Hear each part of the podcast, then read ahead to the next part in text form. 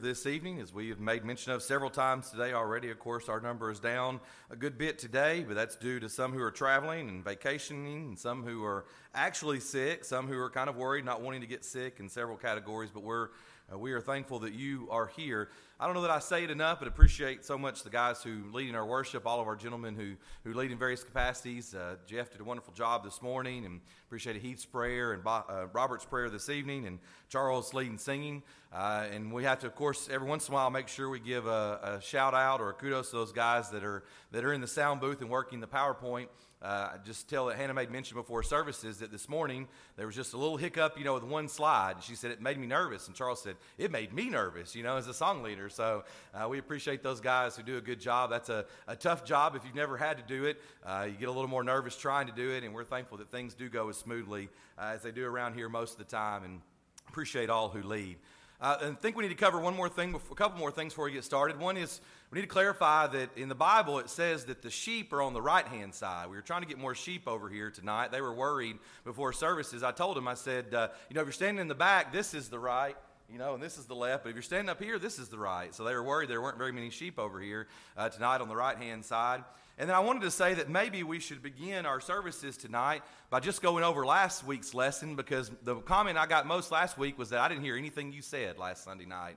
Uh, and I think most of you were here for that. Uh, we're thankful, of course, that uh, we have a lot of good men in that capacity as well who are willing to, uh, uh, to look out for us. And we certainly want to give the benefit of the doubt as much as we can when we have visitors, but we were thankful a lot of folks were, were watching out last week. But again, most, the most frequent comment I got for folks leaving the service was, You need to do that again because I didn't get anything out of it. So we won't cover the book of Psalms again tonight, but uh, appreciate so much. Um, those who, uh, who are always giving compliments uh, as we go through our different lessons. The two lessons that we have kind of been looking at for uh, almost three years now, it's hard to believe, or I guess just over three years, was the Book of the Month Club, or is the Book of the Month Club, as we've kind of worked our way through the Bible. It takes a, a while. I've always joked that's a bit of job security, you know, uh, to think about uh, every book of the Bible, just one a month, and try to take an overview. But secondly, is the one word study. And this, in the same kind of the same vein, is meant to be a, a year long, one, one year long weekly study. But rather than sort of tie up every single Sunday night during the course of a year, I decided, even when I was speaking at Lake Hills, uh, to kind of space it out just once a month. We kind of cover some of these words and other lessons, but it can also be encouraging, encouraging to focus in on certain words and to think about uh, their use in the Bible and their meaning. And so we've been doing that for a while now, and I don't have every single grouping of words that we've been through so far, but we are coming up on finishing the section of the book, the section of the study that is entitled Last Things. And so it's been spread out a little bit now, almost about six months, but we've talked about judgment, resurrection, and then for the last two months, we've talked about heaven and hell. But I think it's interesting that this particular section ends with the word hope. And that's what we want to talk about tonight. I felt like I've done this lesson before as I was doing some of the word studies. Excuse me, I think I've used some of these before in other lessons as we have talked about hope. But hopefully tonight there is something that maybe you can take and apply and think a little bit more about what the Bible has to say about the word hope. So we are ready for what would be week 19 if you were doing it across a, uh, across a week, uh, weekly during the year. But we're going to talk about it this week with the word hope and as we'd have monthly. Tonight, there are two Hebrew words that we think of when we begin to think about uh, the Old Testament and the way that the word hope is used. I did not Sometimes I rely on the studies from the book in particular, uh, but I did not get a particular word count for these words. Sometimes the person who writes the, the study guide that goes along with these studies, these word studies, will give. It'll say it's been used 52 times or 100 times or whatever it is. I didn't get a, a word count, but there are two main words, the most common Hebrew terms for hope that we find in the Old Testament. If you have your Bible, let's first turn to Genesis chapter 8 and verse number 12. Now, the other thing that I make mention probably quite often, more than I should, is it depends on the translation you have. Uh, even as I was doing some studying this week and thinking about these words uh, and looking up maybe on my computer the King James, but using the New King James that I, the Bible that I use to preach from here, you'll find a few different uh, words that are used. But these are the two most common ones And let's begin uh, actually with the bottom word there, which is uh, commonly translated yakal. I'm not a, a Hebrew scholar or uh, can, not an expert at pronunci- uh, pronunciation, but that is sort of yahal, and it is translated to wait for. It's translated hope, but the idea is to wait for. Now, in Genesis chapter 8, and verse number 12, when you think of hope, as we're going to talk about tonight, we think about the hope of heaven. But in Genesis chapter 8 and verse 12, we see that Noah, speaking of Noah on the ark, so he yahald, he waited yet another seven days and sent out the dove, which did not return again to him anymore. I picked out verse 12, but if you opened to that passage, you'll see in verse 10 that word Yahal, and he waited. And again, if you have a King James, I think it may have a different word there, but it's the idea simply of to wait for. It's not any deeper than that necessarily. It's used in this sense that, that Noah and those folks there with him are just waiting on the ark. They're waiting until they're allowed uh, to get off and to go on to dry land. And so they are simply waiting for something. The, the top word, as, we, as I put it here on the screen, is, is hava, which simply means to wait as well. And it's interesting, if you have your Bible, look in Isaiah, Isaiah chapter 40, first of all. Isaiah chapter 40 and verse number 31. You may have this underlined in your Bible if you'd like to do that. But this idea of hava is to wait, but those who hava, wait on the Lord, shall renew their strength. They shall mount up with wings like eagles. They shall run and not be weary. They shall walk and not faint. So we know that verse. We sing that song sometimes, but those who wait, Havah. Now, if you're there in Isaiah, you might go backwards to Isaiah chapter 8 and verse number 17. Isaiah 8 17, the Lord speaking uh, to Isaiah there and talking to him, and it says in verse 17, for the Lord, or excuse me, verse 11 begins For the Lord spoke thus to me with a strong hand and instructed me that I should not walk in the way of this people, saying, and down in verse 17, and I will hava, wait on the Lord who hides his face from the house of Jacob, and I will hope, I will hava in him. Now, it's interesting. I, I, want to give you a little bit deeper uh, as I was doing some more studying. Uh, the word there, kava or hava, the, the, there's a root word, which is the kind of the Q A V at the beginning, which actually is the translation, the idea of a cord. A cord. And so when we kind of do word studies, we think about a, a cord and pulling a cord or a rope tight. Well, what happens when you pull a cord tight? Well, you get tension. And so, this idea of hoping or waiting is the idea of the tension that is there in a cord until it is released, or the tension that you may have while you're waiting. And so that's kind of an interesting concept as we go back and think about the usage of these words here. When we go to the New Testament, in the New Testament, there is one main Greek word that is used, and that is elpis. Elpis. It is the noun for hope, and there is an associated verb that we'll get to in just a few moments. We don't usually get into uh, the idea of nouns or verbs when it comes to some of these word studies. But in almost every context, when this word elpis is used, they convey, both the noun and the verb convey the meaning of confident expectation. Confident expectation. I know that you kind of understand biblical hope. A lot of times I, I, will use the example, I probably used it in other lessons over the course of our years together, but the idea that I hope it will snow tomorrow, we will say during the winter. Or I hope that there is ice cream or cake or dessert after dinner. That's much different than it comes to talking about biblical hope. Those are silly, uh, you know, but we understand that concept. But when they when this word or these words are used, there is a confident expectation. Let's look at one. 1 Peter chapter 1 and verse number 3. 1 Peter chapter 1 and verse number 3. We have studied the books, uh, the epistles of Peter here lately, and Jerry and uh, Charles have led us in those thoughts here in the auditorium on Sunday morning. Peter begins here by saying, Blessed be the God and Father of our Lord Jesus Christ, who according to his abundant mercy has begotten us again to a living elpis, a living hope, through the resurrection of Jesus Christ from the dead. It's interesting when you think about it in that context as well, because you know, you would understand Peter's not saying, Boy, I sure hope you know, I really hope that God is right or true. I hope, hope that these things are real. Like I hope that it, it, the weather will be right tomorrow. No, it's, it's different than it's a living elpis or a living hope. In fact, as we go a little bit further here and think about it, uh, the object of the hope in the New Testament is the promises of God. I did something there, Travis. You may have to go all the way back. We're not ready for the invitation song yet, Charles. Don't jump up. Hold on. Made Charles get excited. There we go. Maybe uh, the way I've got the broken down here, but the promises of God. Sorry about that. Uh, when we think about even pagan literature, we might say, going back into just regular old literature, looking at, at Greek writings, they'll use these words. And they're used in a similar fashion for just kind of a prospect of a good future. You know, I hope. Prospect of a good future. But there are also contexts in which they refer to the anticipation of a future that is foreboding, maybe a little more uh, not so happy, not so nice. But in the New Testament, the object of the hope is frequently the promises of God. And because there is no foreboding, there is no nervousness, or maybe this is not going to work out, or maybe things will be bad, but because it is in the promises of God, there, the resulting feeling is a confident and joyful connotation. I've just pointed out one here in 1 Peter chapter 1. We don't have time to go through all of the usages, but there are there is always a confident or joyful connotation.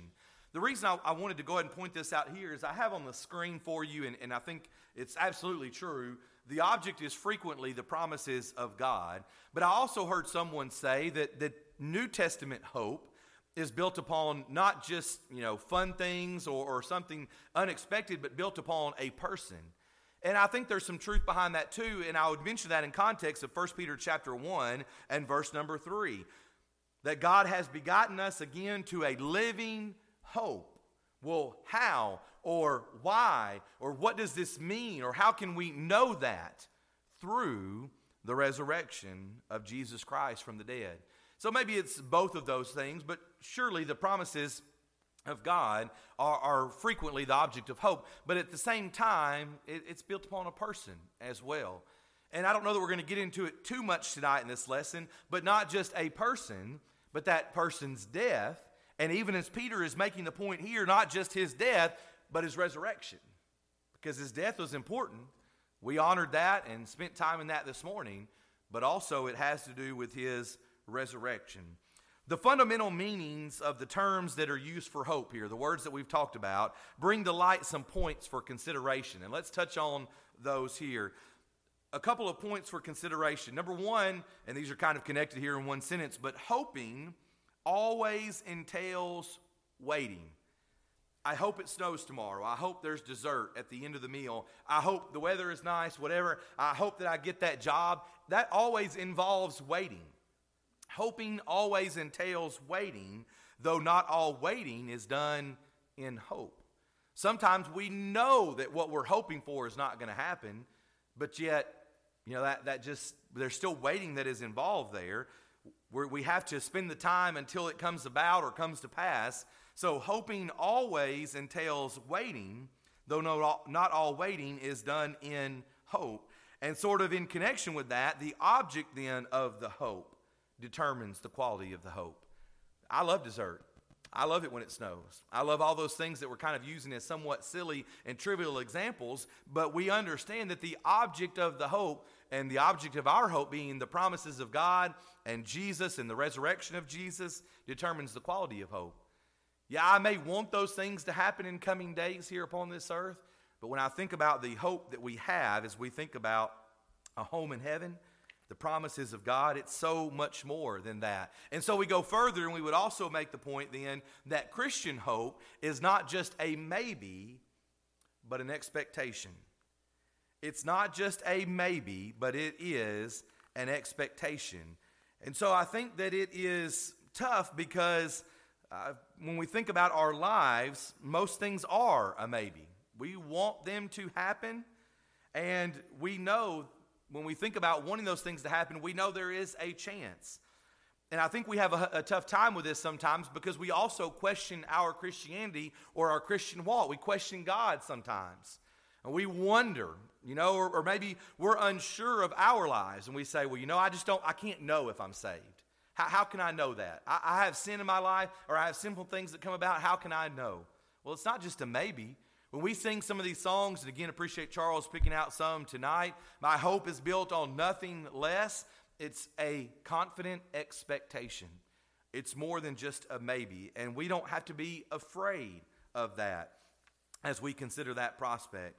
So, therefore, tonight, hope is for Christians, hope means waiting with joyful optimism and confident trust for the fulfillment of the promises of God. Therefore, hope for Christians, hope is waiting. Yes, we still have to wait. we still have to wait, but it's waiting with joyful and confident connotations, like we've talked about. Confident trust for the fulfillment of the promises of God. One other passage that I wanted to point out to you here before we close with a couple of stories uh, Luke chapter 24 as we think about the words that we talked about earlier, the usage of the words, Luke chapter 24 and verse 21. Really, there's a whole section there, Luke 24, 13 through 27. This has become a favorite passage of mine lately. I preached on it here back a, a, couple of years ago. I guess that was 2020 when we were preparing for Luke, the book of Luke, for the Bible Bowl for uh, to Leaders in 2020, and then when everything changed in March and it was canceled. Uh, we think about it in, in that, that way. And then I also use this lesson again just this summer as I preached on these two guys on the road to Emmaus. But I think it's a, just a fascinating story because of several reasons. One is that Jesus sort of appears to them incognito. You know, they're not sure who he is for part of the story. But just to put ourselves in their position. Do you recall there in Luke 24 that, really Luke 23, that Jesus has died on the cross? In Luke 24, he makes that great resurrection, but not everyone is quite aware of that yet. Even though he made the promise, not everyone is quite aware of that yet. And so, beginning in verse 13, these two men are walking to a village called Emmaus, which was seven miles from Jerusalem. And they're walking and they're talking and they're sharing in these things, and they are heartbroken. I mean, when you read the context, if you go back, and maybe this is something you can do tonight as you take the lesson with you, but, but you think about the context, they are heartbroken. And then Jesus appears to them. They don't know who he is for whatever reason, but they don't know who he is, and he begins to question them, and that is where the heartbrokenness really comes out. And in particular, verse number 21. Because as Jesus asked them, What things? And they basically say to him, What were you, born under a rock? Where have you been? How do you not know about these things? And they begin to t- talk about him for just a moment. And at the end of verse 20, they say, He's dead. This person that we put our trust in, this person who we were following and believing in, is now dead. And then verse 21, but we were hoping. That's that Greek word, the verb form of it, elpizo, of elpis. We were hoping that it was he who was going to redeem Israel. Have you ever been in that position? More than likely, you've certainly seen a child in that position. Maybe they're waiting on their dad to come home and, and he doesn't make it home. He has to work later. He's gone another day. Maybe they thought they'd get to meet their, their, uh, you know, their favorite player or they were going to get something in particular. And they say, Well, we were hoping. You know, we really were hoping that that would happen. These men say, and that, it's that word that's used there, but we were elpizo. We were hoping that he was the one to redeem Israel, and they're saying he is not. He is dead and in the grave, he is gone, and he is not. But like Job, when we think about Job misunderstanding God's power and God's plan, like Job, they, misunder, they, they misunderstood the plan of God, and when their own expectations are dashed, their hope, their peace is lost. And when the incognito Jesus re- reveals himself to them there in verse number 28 or the verse number 28 and following, their hope returns with new joy and power. They then go and at that very hour in verse number 33 and return to Jerusalem. I don't know if they'd made it the seven miles or not, but do you recall that they had gone seven miles? But when they recognize who Jesus is, seven miles is nothing as they have their hope once again. And they will get up and basically run, probably as fast as they can, back to Jerusalem to share the good news of the resurrected Jesus. The good news of the resurrected Jesus still has the power to restore hope. Many people, as they struggle in this life, have no hope. And we can offer them that hope, even as we think about Jesus having the ultimate victory over the final enemy. There are a couple of other uh, passages, two other passages I want to share with you here, and the lesson will be yours. The first is in Luke chapter 2. One of them is scriptural, that's obviously going to be this one, Luke chapter 2, as I've given you the reference. And then the other one's going to be uh, a little secular, a little historical. Luke chapter 2, beginning in verse 22 and going really through about the end of the chapter, at least verse 38. You know, there are a few things in life that are more difficult than waiting for the Lord. You know, it sounded appealing to be one of the people of Israel that Moses led out of 400 years of Egyptian slavery. They were surrounded by signs and wonders during that time. But think about it. Would you really have wanted to been a part of the generation of slaves between the years, say, 200 and, and 250 or something like that? No, we wouldn't have wanted to. It sounds exciting to witness the things that Moses did, but the waiting is tough. That would have meant that neither you nor your great grandparents had ever known freedom, going back to the children of Israel. Yet it was crucial that the chain of faith remain unbroken and that Israel keep telling and retelling the stories of God's faithfulness and hoping in the Lord who would not leave them there forever. Yet somehow, sometimes, very often, long awaited expectations are sweet or even more so sweet when they are fulfilled in our lifetime. You think about our children. If you re- reared your children to be Christians, the day couldn't be the day couldn't get here soon enough for them to finally decide to name Jesus as Lord in baptism. And if it hasn't happened for you yet, then it is undoubtedly part of your daily prayers and your heart's desire and yearning. In Luke chapter 2, Luke's gospel account records for us two stories of two very sweet older people that Mary and Joseph encounter when they bring Jesus to the temple for his dedication. Again, beginning in verse 22, you read that when the days of her purification, according to the law of Moses, were completed, they brought him to Jerusalem to present him to the Lord. We see first, beginning in verse number 25, Simeon. Simeon has been promised by the Holy Spirit that he would not die before he sees the Messiah. And then we go further into verse number 36 and we see Anna. Anna is married for just seven years and then widowed until the age of 86. And one can only imagine how many days, months, and years they have prayed, wondering when God was going to give them a new blessing. And yet, here in Luke chapter 2, we see it fulfilled. The idea of hope being people of hope means that we continue on steadfastly with eager expectation that God will make a way when there is no other way. Simeon never quit waiting for and expecting the hope of Israel to come. And what would he tell you on that day after he holds up the Lord of all creation in his own hands? I think he would tell us don't give up, don't quit hoping.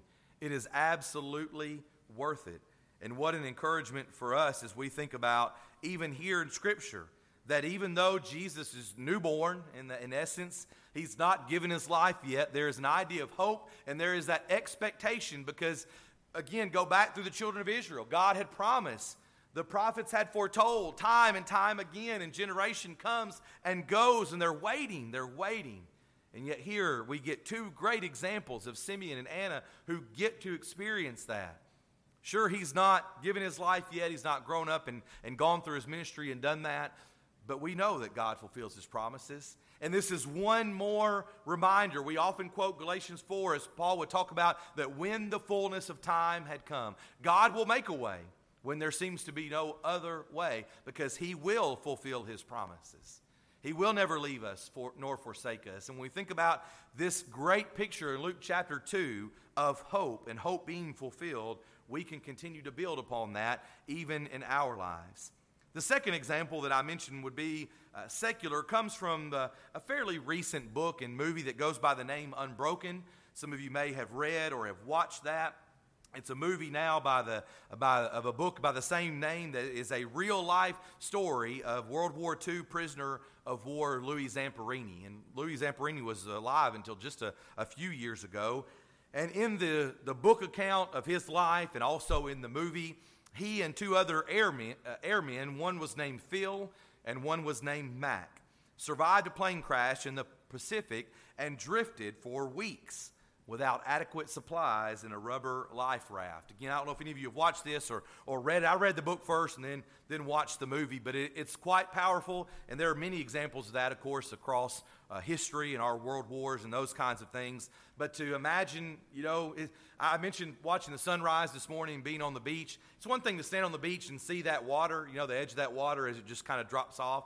I, I can't imagine watching that all around you and having essentially no hope not only knowing that there's nothing but water around you, but knowing that the enemy is near as you're actually over towards their uh, territory and where they were. But they survived. Uh, the, the, survived the plane crash and drifted for weeks in the rubber life raft.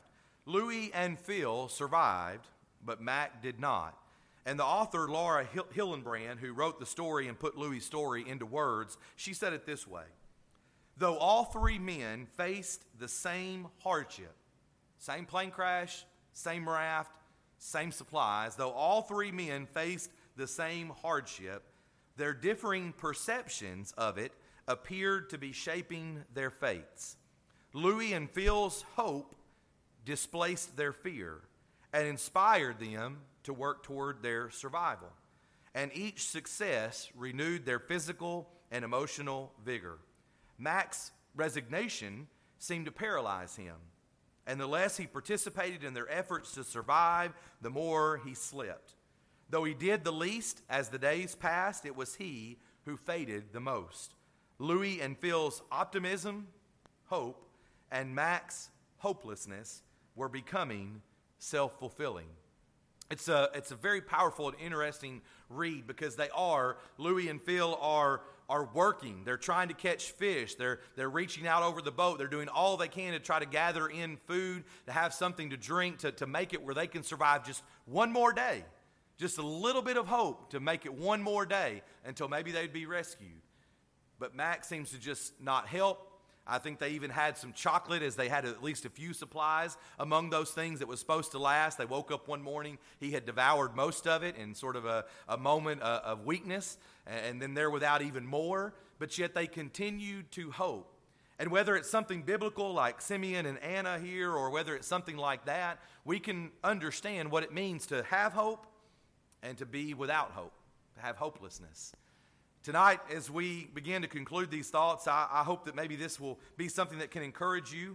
I wanted to share one final phrase with you. I heard someone say this or read it as I was doing a little more studying, but they described hope this way that it is the feeling of anticipating a future, the feeling of anticipating a future that's better than the present the feeling of anticipating the future that's better than the present. I don't hate my life. I don't think I've got it that bad. But even as we talked about this morning, there's a lot of sorrow around us, there's a lot of hardships, there's a lot of trials. And sometimes we think about this present life and we think it's not much fun. I want something better. And as we think about our lesson tonight, I hope for something much better. And that hope is, is not just trivial, it's not like food or it's not like the weather. It is the feeling of anticipating a future that's better than the present. This life is, is good in many ways, and it's something that we can enjoy. We can have comfort and peace among brothers and sisters, but it can't touch that future that we long for and that future that we have hope in. And so tonight, as we conclude our lesson, that's why we sing this song of encouragement. That's why we think about hope and the Word of God. Maybe you're here tonight and you need to become a child of God. We would be singing to encourage you, or maybe more than likely you're here tonight and you are a child of God, but you've wandered away. You know, Christians can feel hopelessness. Maybe many of you have been there before, where just for a moment of time, or maybe a bit of a longer period of time, you realize that you weren't living as a person who had hope. We're thankful for the song that's been selected tonight. We're thankful for, for the moment that we have here, that we can sing to encourage one another. The beauty of the hope of the Bible, the beauty of the hope of anticipating the future that's so wonderful, is we can think about that and meditate on that day and night, all the time. We're thankful to be here together because singing these songs, studying these verses encourages us to think about that hope.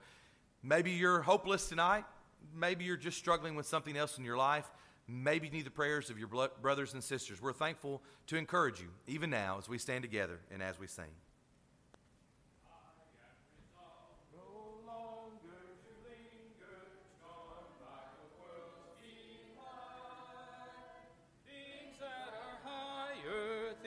that are nobler, these have allured my sight. I will hasten so glad and free. Jesus, Jesus, greatest, highest, I will come to thee. I am resolved to go to the Savior, leaving my sin and strife. He is the true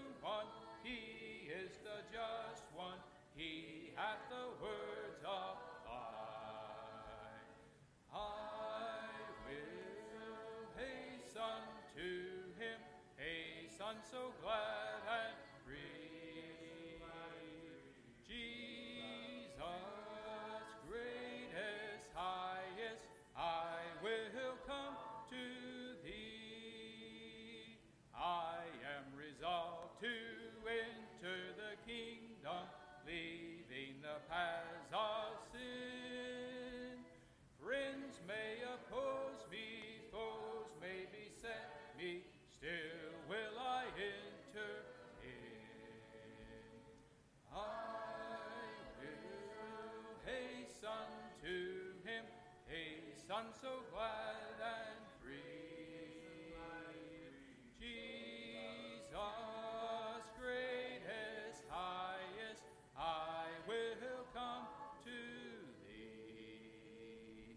seated, please.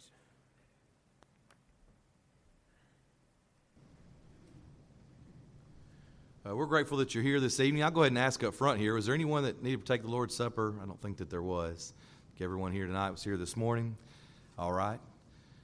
Jeff said he took a few back there just in case. We may not need any, so that's all right. We're gr- grateful that you were here this morning and tonight.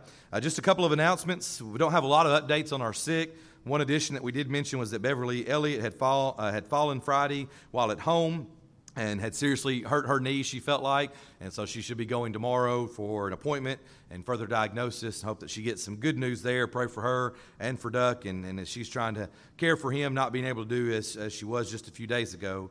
And we mentioned this morning that Jerry Carter uh, will not begin her treatment plan, new treatment plan tomorrow, but uh, had some blood work done last week, and Bobby said they're just kind of waiting right now, just on hold. Hopefully, they'll get a call again soon with uh, some new plans for her. And then certainly don't uh, forget that this week is uh, one of the big weeks for Gabby Williamson as he is uh, due for a scan, I think tomorrow, and then follow up with the doctor to, to, uh, the day after, and then treatments as soon after that if that's what's needed after the scan. So we hope that there's some good news there. Uh, there was several on our sick list, still several bulletins out there. Was there anyone else as far as our sick goes we need to mention? Any updates?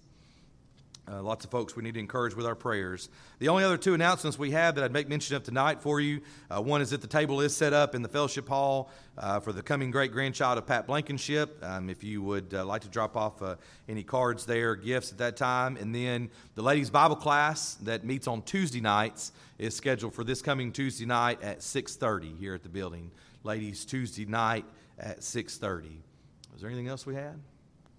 Again, we're thankful for the crowd that's here. We hope that uh, everyone will continue to stay well and uh, plan, plan to be back with us again at this time on Wednesday evening. Charles.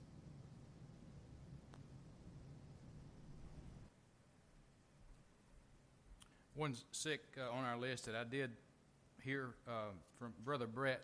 Lawrence texted me yesterday and told me that Brother Stephen has uh, recovered from COVID and he's back at school, so we're happy to report that and thankful for that good news. Brother Stephen Lawrence.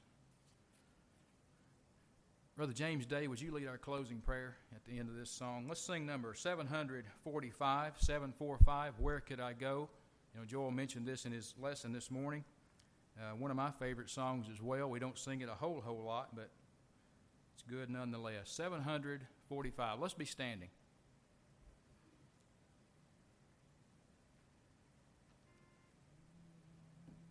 Living below in this so sinful world, hardly a comfort can afford.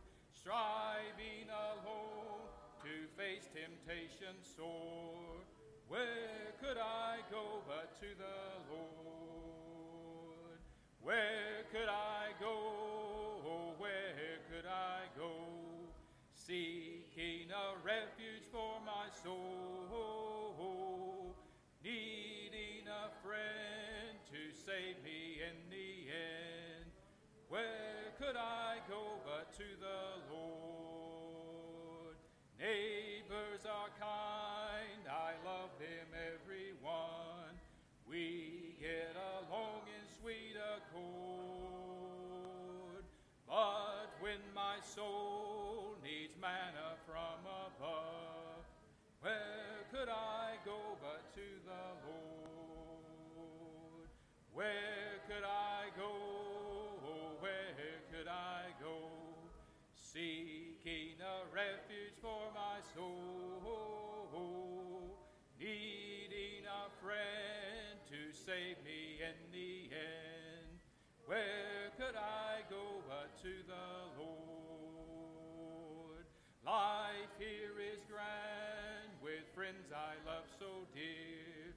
Comfort I get from God's own word. Yet when I face the chilling hand of death, where could I go but to the Lord? Where could I go? Where could I go? Seeking a refuge for my soul,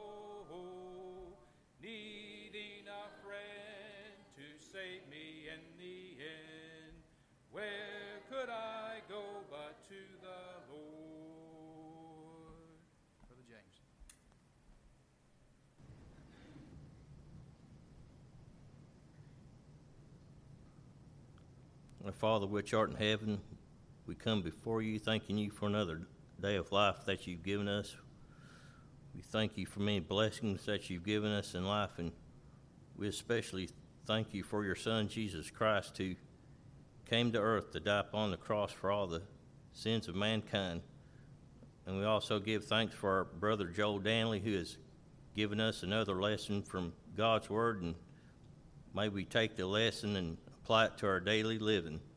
And as we depart from here, be with us through our daily walk of life and forgive us of all our sins and wrongdoings. In Jesus Christ's name we pray. Amen.